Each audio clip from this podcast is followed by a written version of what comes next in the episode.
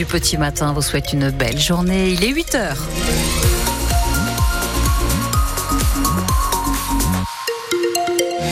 Côté météo, c'est le parapluie hein, qui reprend du service. Un point météo complet à la fin de ce journal.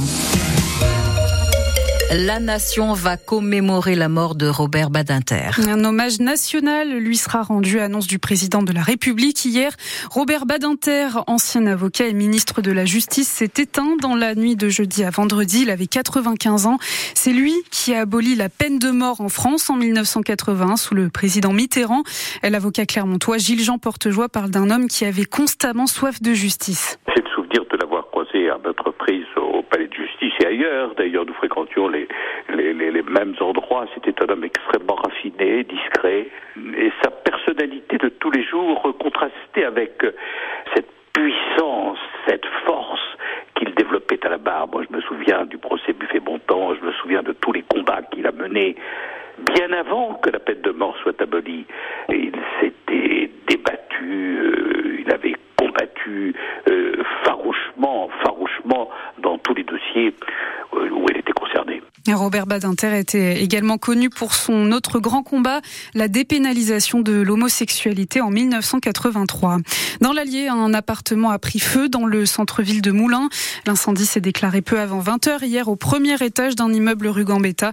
Incendie qui a fait deux victimes, dont une en, en urgence absolue. Laurent Vauquier montre les muscles face à la SNCF. Le président de la région demande des actions urgentes contre les retards à répétition de la ligne Clermont-Paris.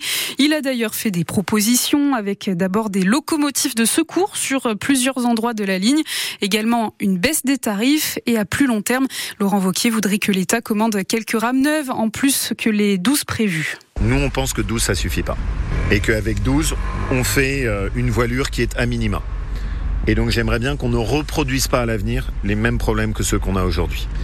Donc, euh, j'espère là aussi, j'ai également abordé ces sujets, qu'on partira avec quelque chose qui sera avec suffisamment d'envergure.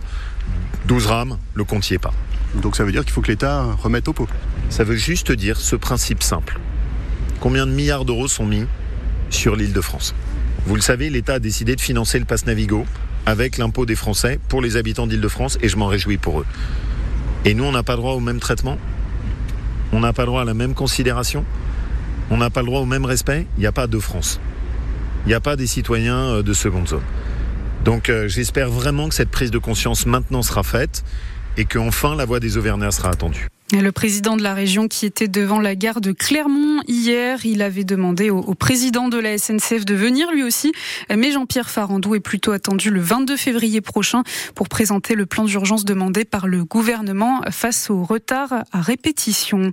De son côté, le collectif des usagers de la ligne Clermont-Paris demande lui aussi un plan d'urgence avec la mise en place d'une locomotive de réserve à Nevers et une équipe d'astreinte vers Montargis ou Gien, le triangle des Bermudes pour ces usagers puisque c'est là qu'il y a la majorité des problèmes sur les locomotives.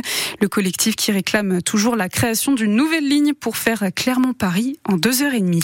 Et du rugby maintenant, la France va-t-elle rebondir aujourd'hui? Ah, C'est ce qu'on espère, en tout cas après cette lourde défaite vendredi dernier face à l'Irlande.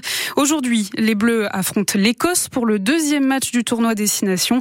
Pas une mince affaire puisque c'est l'équipe qui a le plus battu les Français de l'Air Galtier. Et le match est à suivre sur France Bleu à partir de 15h15.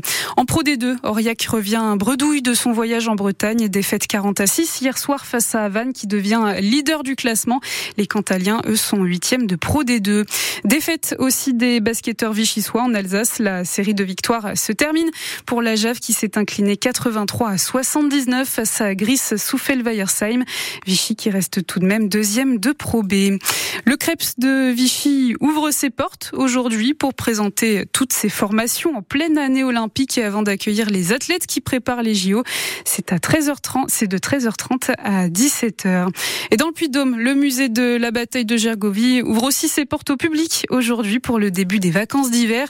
Le musée qui lance sa saison 2024 avec de nouvelles animations. Bon, par contre, ce n'est pas encore les vacances pour les élèves auvergnats. Encore une semaine de travail. Après, ils pourront souffler. Les vacances qui ont commencé, par contre, pour les Parisiens, avec forcément un peu de monde sur les routes aujourd'hui en, en direction des stations même si la neige manque dans les stations de ski auvergnates.